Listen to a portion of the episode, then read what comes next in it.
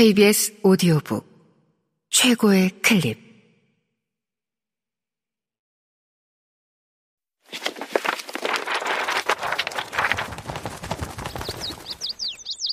KBS 오디오북. 윤초옥 실종 사건. 전여울 지음. 성우 이자영 읽음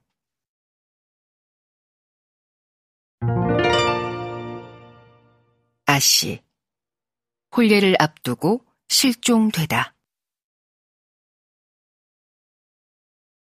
무더운 여름, 세 사람이 산을 오르고 있었다.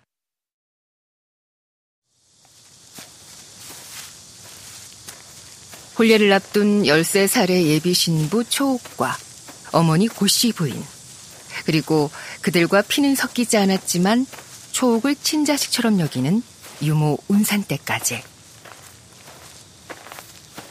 셋은 산 중턱에 있는 절에 기도를 올리러 가는 중이었다. 초옥이 무사히 홀례를 치를 수 있기를, 홀례 후에도 남부럽지 않게 순탄한 삶을 살기를 부처님에게 기원하기 위해서였다. 뜻밖의 사고는 순식간에 닥쳐왔다. 절에 도착하기 직전 산적대를 만난 것이다. 산적들은 가장 어린 초옥을 인질로 잡고 고시 부인에게 재물을 요구했다. 부인이 잠시 집으로 돌려보내주면 돈을 가져오겠다고 했지만 산적들은 양반의 말을 어떻게 믿느냐며 길길이 날뛰었다. 그, 그, 그럼 지금 내가 가진 것들을 전부 주겠소! 고시 부인은 지니고 있던 옷가락지와 귀걸이, 금비녀는 물론 절에 시주하기 위해 준비한 돈까지 모두 산적들에게 바쳤다. 운산댁은 그 옆에 무릎을 꿇은 채 두 손을 싹싹 비비며 초가시를 놓아달라 간청했다. 하지만 산적들에게는 그런 너그러움이 없었다.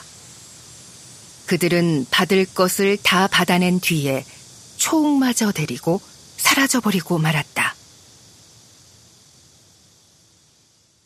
여기까지가 산에서 돌아온 고시 부인과 운산댁의 증언이었다.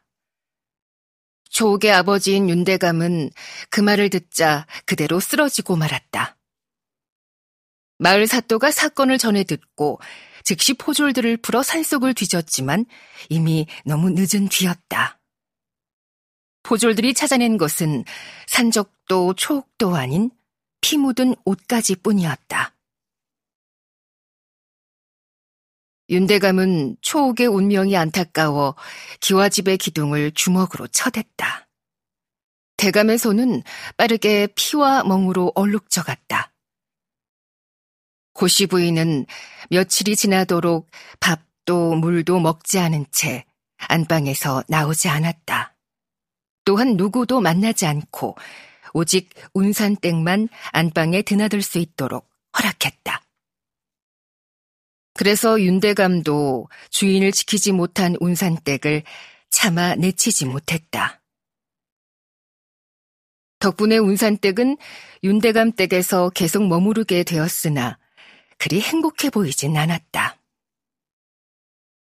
그날 이후 일을 하는 와중에도 자주 멍한 얼굴로 먼 산을 바라보았다. 마을 사람들은 여인 셋이서 험한 산길을 가는데 남자 노비 한 명 데려가지 않은 고시 부인과 운산댁을 욕했다가 하나뿐인 딸을 영영 만나지 못하게 된 두 사람을 불쌍히 여기기도 했다.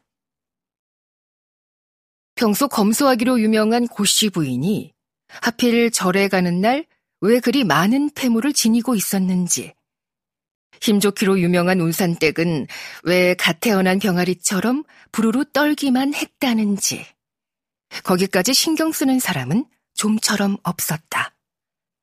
오직 마을 주막의 주모만이 가만히 이야기를 듣고 알 수 없는 미소를 지었을 뿐이다.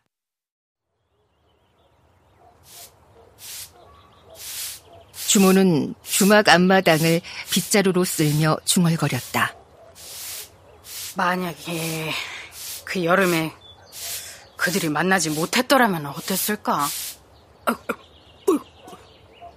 자기가 말해놓고도 흠칫했는지 주모는 손으로 제 입을 툭 때렸다. 다행히 주모의 목소리가 들릴 만한 곳에는 생쥐 한 마리 없었다.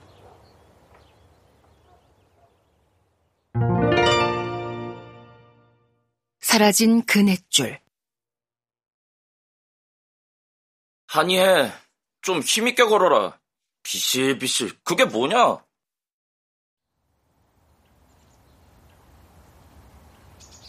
탈로름 삼남매의 첫째 칠성이 이해의 축 늘어진 어깨를 소리나게 치며 말했다. 이해는 어깨를 손으로 만지작거리면서도 입을 꾹 닫았다. 화를 낼 기운조차 없어서였다. 이해는 혼자 멀찍이 앞서가는 아버지를 힐끔 보며 입을 삐죽거렸다. 어젯밤 일에 대한 서운함이 아직 이해의 마음속에 가득했다. 지난밤 이해는 아무도 없는 틈을 타 주막 옆방에 숨어들었다. 호롱에 불을 붙이고 자그마한 손거울을 꺼내 들었다. 마지막으로 품속에 숨겨둔 주머니를 풀어 붓을 꺼내려던 그때 방문이 열리고 불호령이 떨어졌다. 너 또 이런 말도 안 되는 짓을! 아버지였다. 아버지가 도깨비 같은 얼굴을 하고 이해를 내려다보았다. 아, 아, 아, 아버지. 줄타기만 해도 모자란 판국에 아버지는 붓을 빼앗아 그대로 내동댕이 쳤다. 거울까지 집어던지려는 것을 이해가 간신히 말렸다.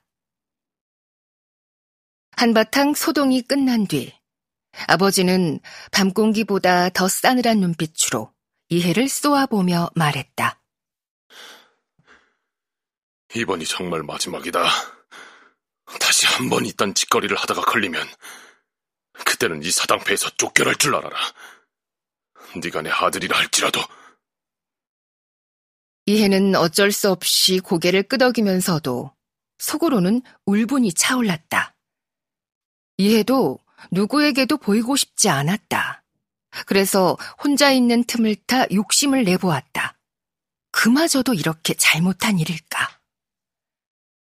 마음 같아서는 방 안에서 꼼짝하고 싶지 않지만 그럴 수 없었다. 사당패는 끊임없이 새로운 놀이판을 찾아 떠나야만 하기 때문이다.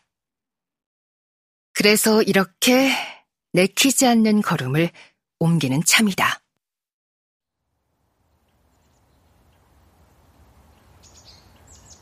녀석아, 언제까지 그렇게 입을 삐죽이고 다닐 거냐? 장구를 담당하는 장이 삼촌이 이해에게 다가와 말을 걸었다. 마음이 영 좋지 않은 걸 어떡합니까? 이해는 괜히 성을 내며 투덜거렸다. 장이 삼촌이 피시 굳더니 이해의 손에 들린 진보다리를 빼앗아 자기 어깨에 걸쳤다. 엄한데 성질 부리기는?